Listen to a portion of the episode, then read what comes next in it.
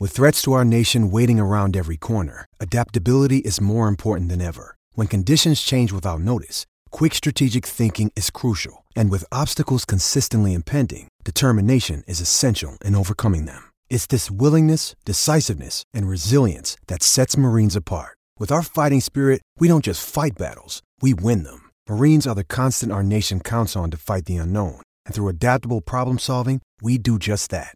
Learn more at marines.com.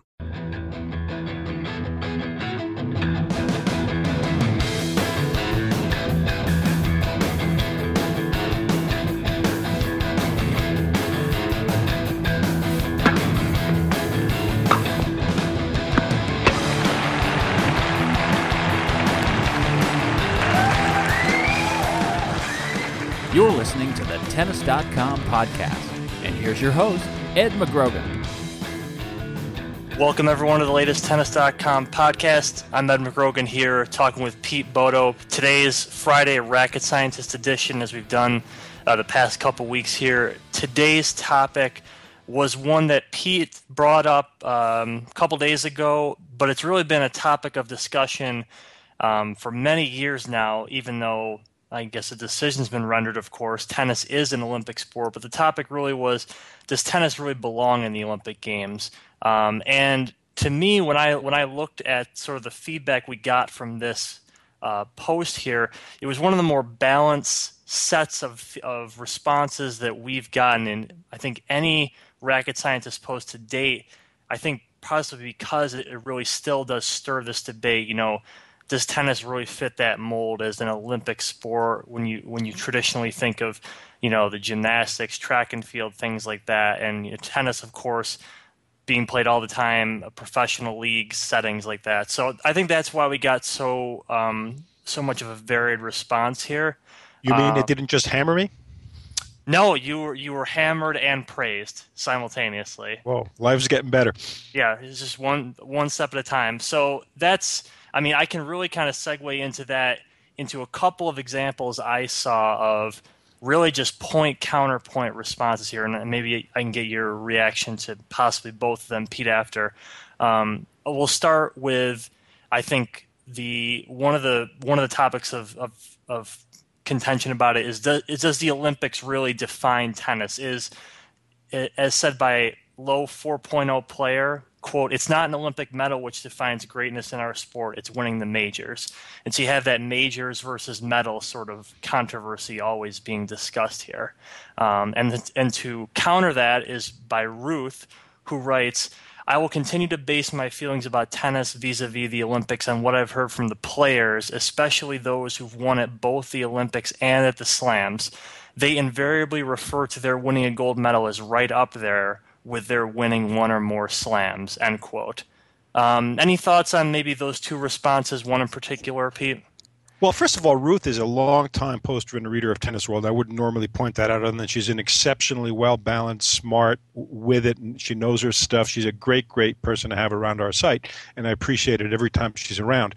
Uh, I, I don't agree with her in a sense that she's saying she. I know she said in her original comment that I saw that she went by what the players were saying and what you know what they said, how much it means to them you know that's all well and good but let's face it i mean we, we'd all say the same thing. You know that's that's neither here nor there. And i ought to preface that really by saying that look tennis is in the olympics let's face it. And i think that's great for tennis. I mean how could it not be good for tennis to have all this attention especially because of you guys you know the roger federer serena williams is you know it's a wonderful wonderful thing for tennis. However i think in the big picture what you want to look at really is yeah is this a defining thing in tennis? Uh, i see it really more as you know, not just gravy because you know, uh, uh, winning a big exhibition match, a four man, the top players and stuff that can that can be you know gravy too. This is you know an order above that. What they've done, I mean, they're trying to make the Olympics in a sense have become the fifth slam, and I guess that's good, but that still you know evades the basic question of whether it should or shouldn't be in the Olympics. Do do you put do you side to the it shouldn't be um, more based on the grounds of the realities of, of the history of tennis and the calendar, or do you side more on?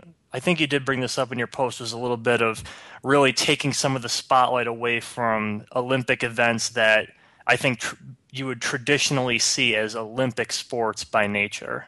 Well, that's part of it. I mean, look, let's face it. And the other thing is, I, I can't complain about tennis being in the Olympics when you have all these other sports, and when you have you know basketball, essentially NBA basketball in the Olympics and stuff too. It'd be crazy to say tennis shouldn't be in when these other people are in. I question a basic premise. To me, the Olympic Games, the closer it is to the track and field championships, the swimming championships of the world and stuff, the better off we are. I think the really baseline for many Olympics has always been that the Olympics was the sport where you know where where non where things that weren't huge spectator sports, you know, that you weren't exposed to all the time. Where these athletes who have, you know, magnificent athletes who have just chosen to do one thing either because they're good at it or because they happen to love it above all other things. It's their showcase. And to me, a little bit when you have the Michael Jordans and you have the Roger Federers, you know, I have the other professional, some of the professional baseball players, whatever, you know, who, who are in the mix here. You know, I, I think it takes away from it. These guys, these guys are really elite in their own sports already. They've got they've got a tremendous amount of attention. You know, it's it's not about publicity per se but the fact is, their sports are very well known. They have enormously popular, worldwide broadcast, accessible championships and stuff. So really, you know, why, you know, why hog it? You know, why, why hog up the the spotlight for these people? Because you know they're going to do it, and I think that's kind of a pity. Uh, you know, I, I don't think uh, the elite athletes who are professionals is when when they have this, you know, all these tremendous events that they have really need to be there. I also think the Olympics are being a little bit two-faced and hypocritical here. I think a lot of, they've let a lot of these sports in because they're going to resonate so much and they're going to increase the audience, which increases the heft and the prestige of the Olympics, brings a lot more money into the coffers. So I'm not a cynic by any means, but I do think that there's some practical reasoning behind that that I'm not really in favor of.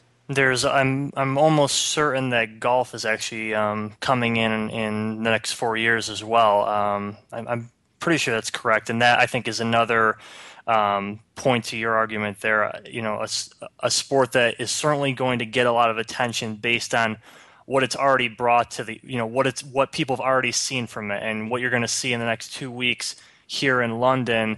If you're watching anywhere, is you're going to basically see these other sports and their athletes in many cases for the first time, and I and that's kind of where you know, like you said, they shine here. So uh, I look think a guy like a Michael Johnson. Just to just to add one more thing, a guy like a Michael Johnson. I mean, this ought to be his time because the guys are spectacular. Or Usain Bolt. I mean, these guys are fantastic, spectacular athletes. Yes, they will get their share of the publicity in the games, but I would not be surprised if you counted up the amount of inches devoted in the papers around the internet, uh, number of columns devoted to the Roger Federers versus you know, and I don't mean to pick on Roger by any means, but the tennis players versus the you know the track athletes and stuff. I, I think the tennis tennis players are, you know, and the, the name players, the international stars slash celebrities are going to really, you know, get most of the limelight, which I think is a pity.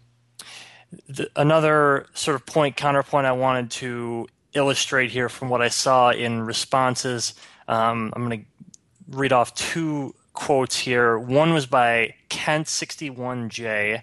Um, these two quotes talking really about how tennis how the tennis events are ran in the Olympics because you do notice that aside from um, a cut to a 64 player draw in the singles and the doubles here, you are seeing these tr- you know played out the same way you see regular tour events, even the majors to a degree here. So what Kent 61J says is. I think tennis would be more exciting in the Olympics if we're if it were included as a team sport using something like the World Team Tennis format, um, possibly expanded to three men and women singles and doubles competition. Doing it this way would put the emphasis on the national tennis teams. I think that would be more exciting and less taxing for players with an already overloaded schedule and would provide for some interesting results. Um, when I read that, I, I do think about kind of what what ideas Davis Cup, Fed Cup, these competitions have always tried to to bring in, into their into their games, you know, possibly to kind of modernize, keep up with the demands of, of, of the schedule today. Um, maybe I'll let you start with that, Peter, and then I'll kind of give the counterpoint here. Um, any thoughts on, on that? If what do you think, I guess, about the way that the tournament is played in the games? Well, you know, I have very mixed feelings about that. I fundamentally, in some ways, agree with Kent with a huge caveat. I mean, I don't think it's anywhere written in stone that it, Olympics ought to be about a team competition. In fact, you know, you don't, you know, other than say the four-man relay or whatever, you don't really have team. It still is about individual glory on behalf of your nation to some degree. But I think, uh, you know, I think at one of the big problem with the team approach would be you know, teams that would not have much of a chance. It's kind of like Davis Cup. You know, would Roger Federer play the Olympics if he knows that fundamentally Sweden has, uh, Switzerland has no real shot at winning, a, you know, a team format event? So that's one thing that would be, and you know, these guys would not play if they really felt they didn't have much of a chance because they don't play Davis Cup, and that's already that's kind of our Olympics. Our Olympic team competition, in a sense, is the Davis Cup. So that's one thing. Uh, I do have some big problems with the format. Number one. Uh, I, I, think the limit on nations. I understand it. I do think it. Uh, you know, the Olympics ought to be a, a, worldwide festival. Everybody, you know, hands across the water, big tent, all that stuff. On the other hand, look, Feliciano Lopez, a top twenty player at the time the draw was made at the direct acceptance, June 11th, was did not qualify for the Olympics because of the four man limit per country. I mean, that's kind of a travesty. He's in now because Nadal pulled out. It would be really pretty ironic if Lopez went on to win it. And don't think he can't, given that it's a grass court event. Uh, it's it's best of three sets. You know, he's an aggressive player, an attacking player. And, you know, so that right off the bat, they're already, you know, the whole concept in tennis has always been driven by individual performance, complete meritocracy. This is there's a little bit here of understandable, but I don't think completely legit, uh, you know, uh, parceling out of X number of places, and it's a quota system. Let's face it, and I, I, don't like that in tennis. That that that really goes against the grain in tennis. Another issue I well, I'm sorry. The, as I say, the Olympics uh, very restrictive. I have to point out in their admittance to the games here. I, I did want to say that when one of the Olymp- one of the doubles teams in the women's side, the Bondarenko sisters, pulled out, uh, there was actually no team admitted in their place, even though I think you know it's it wouldn't be too hard to find two doubles players from a nation who would just give anything to play at the Olympics, and uh, they're actually the top seeded team of Huber and Raymond are actually going to get a bye into the second round. So there has been a lot of discussion um, about the way the players really are admitted into the games. Um, it, it's a, certainly a unique process, totally unto the Olympics itself. There. Yeah, so you know, which you you can you could justify that in some ways, but it does make it a, a, horse of a different color. No, no question about that. The other problem I have, by the way, is, you know, the uh, they've now reduced the mixed doubles to I think 16 teams, and it's going to be if the team any team that splits sets in any given match, when they split sets, they play a super tiebreak to decide a third set.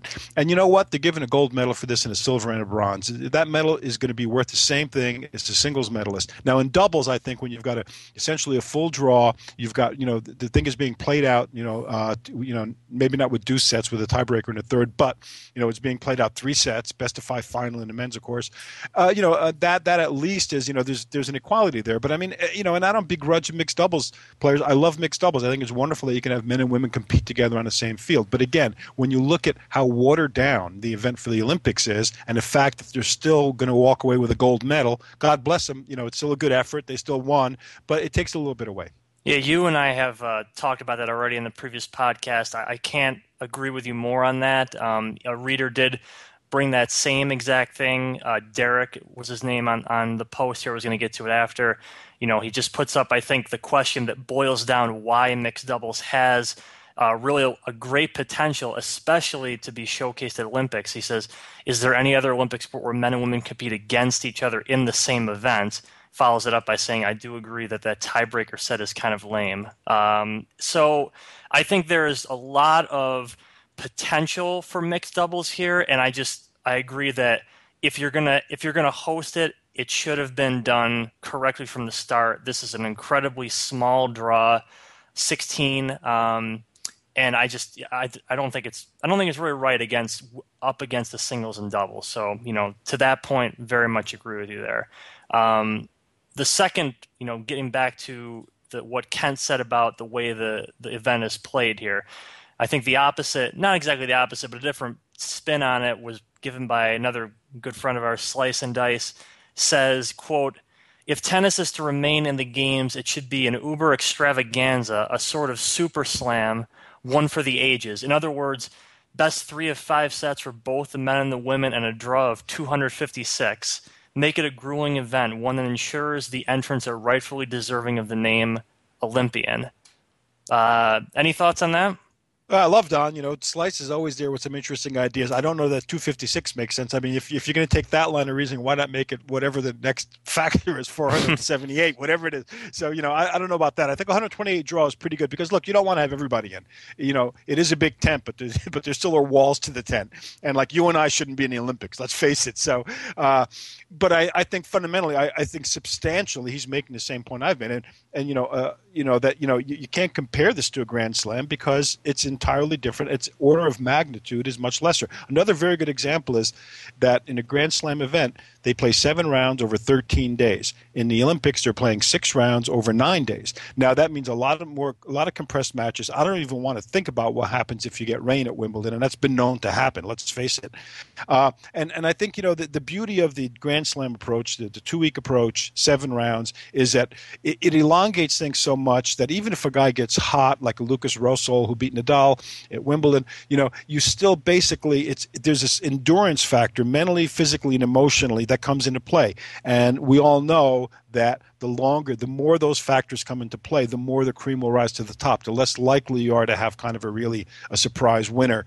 You know, it's somebody who just gets hot and then rips through the draw, and there you are. There you have your your gold medalist. And I think it's really you know somewhat telling that only three of the six Olympians, uh, gold medalists in, in a recent game since it was reintroduced in 1988, only only three of the six ma- male gold medalists um, you know, had won a Grand Slam and or been ranked number one in the world. So there's a surprise factor, which you know you could put it down to Olympic inspiration, you could put it down to fatigue, any number of any number of things, but it does kind of skew things. Oddly enough, the women don't have that same problem. The women, you know, the women Olympics is played out pretty much the way a Grand Slam is. You know, the, the medalists or the people you expect to be up there on a podium and stuff with the occasional surprise. So I, I think that's pretty good. One other point that I want to make, though, that I, I, I was just saying to that, I think I think that that the women get that you see those results happening because you know the the format the best three of best of three set is the same for the women right. of course yeah and I, I do think uh, to what you're saying there about the number i think that is possibly the biggest factor of all is just the, the sheer um, limiting amount of time to be to fit in all these matches because we're going to be having many of the top singles players more than any you know far and away any other tournament. Singles players don't do doubles in the slams anymore, but they do it. Plenty of them in the Olympics. Murray, Federer, Djokovic, uh, Nadal would have done it here. So that I think is why um, you know why you see these results, like you're saying. Yes, you know one of the thing point. I don't, I don't know if any of our readers addressed this in their comments and stuff. Is I, I I'm a little bit. I think it's a little bit unfair to the have-nots of the tour to have the Olympics. Part of this is a scheduling problem, of course, to have the Olympics so close to Wimbledon. Because look, Roger Federer, Rafael Nadal, Novak Djokovic, you know, top four or five guys, Grand Slam champions, pretty much almost anybody in the top ten, really, or certainly people who have won majors. You know, they can actually stop after Wimbledon the way the schedule is this year anyway, so it was a little bit different in Beijing. I know that. Uh, we'll see what happens going forward. But these guys can afford to take the time off and to prepare for the Olympics and to be in, in the best possible frame of mind. Now, these other guys, there are a lot of other guys who would be medal contenders, you know, guys in the top 10, you know, from the sec- second five in the top 10 and further on, who, you know, who are actually – still, you know, you know, needing to hold their places. They're having to go out there and play for rankings. Look at all these guys who've been playing clay court tennis. The, you know, Tipsarevic's, the Juan Monacos, you know, uh, these other guys. Philipp Kohlschreiber, the only German singles player in the Olympics, the only man in a male, men's draw from Germany, is in the semifinals in Austria as we speak. You know, I don't know how I don't know how it's going to work out for him if he ends up being in a final because he's going to miss the Olympics. So, you know, I, I, that's you know you know that's one thing but I, I think the real important thing there is that there are a lot of guys getting who can afford to have a lot it's a rich get richer kind of a thing. The guys who can afford to take the rest after wimbledon much earned much deserved because they've played through usually gotten to the semis finals whatever.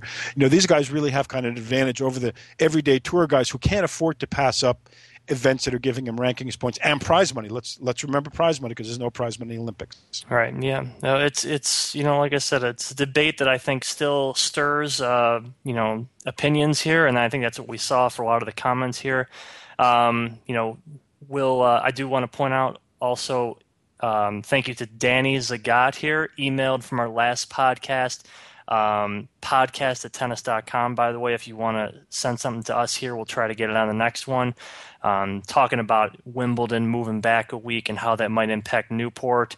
He had a good point here saying, you know, this, if let's say Newport goes into that middle week of the three weeks in between the events, he says this could also deepen the field at Newport. Currently, Newport top seeds who go deep at Wimbledon don't feel the need to schlep over here immediately. Last year it was Mardy Fish who bailed. This year it was the Bryan brothers. So um, that's another, I think, positive. I think Newport can actually take out of that. I think they, um, at face value, it may look like trouble when Wimbledon's going to move ahead a week there, but I think they can take advantage of if they really kind of think their options through here. So. Um, but that's all for Racket Scientist podcast. We'll be back next week, um, at, at, least to talk about how the Olympics have started off here. The matches start tomorrow and run through through the day, through the week, of course, up till next Sunday, the gold medal match for the men. Um, it's kind of wall to wall tennis out there, like I said, with all the doubles going on, even guys in mixed. Um, just plenty of stuff to talk about. So we'll hit on all that next week. So for won't lack for tennis, that's for sure. No, not in the least. So we will uh, have it covered. Pete Bodo, Ed McGrogan, thanks for listening. Tennis.com podcast.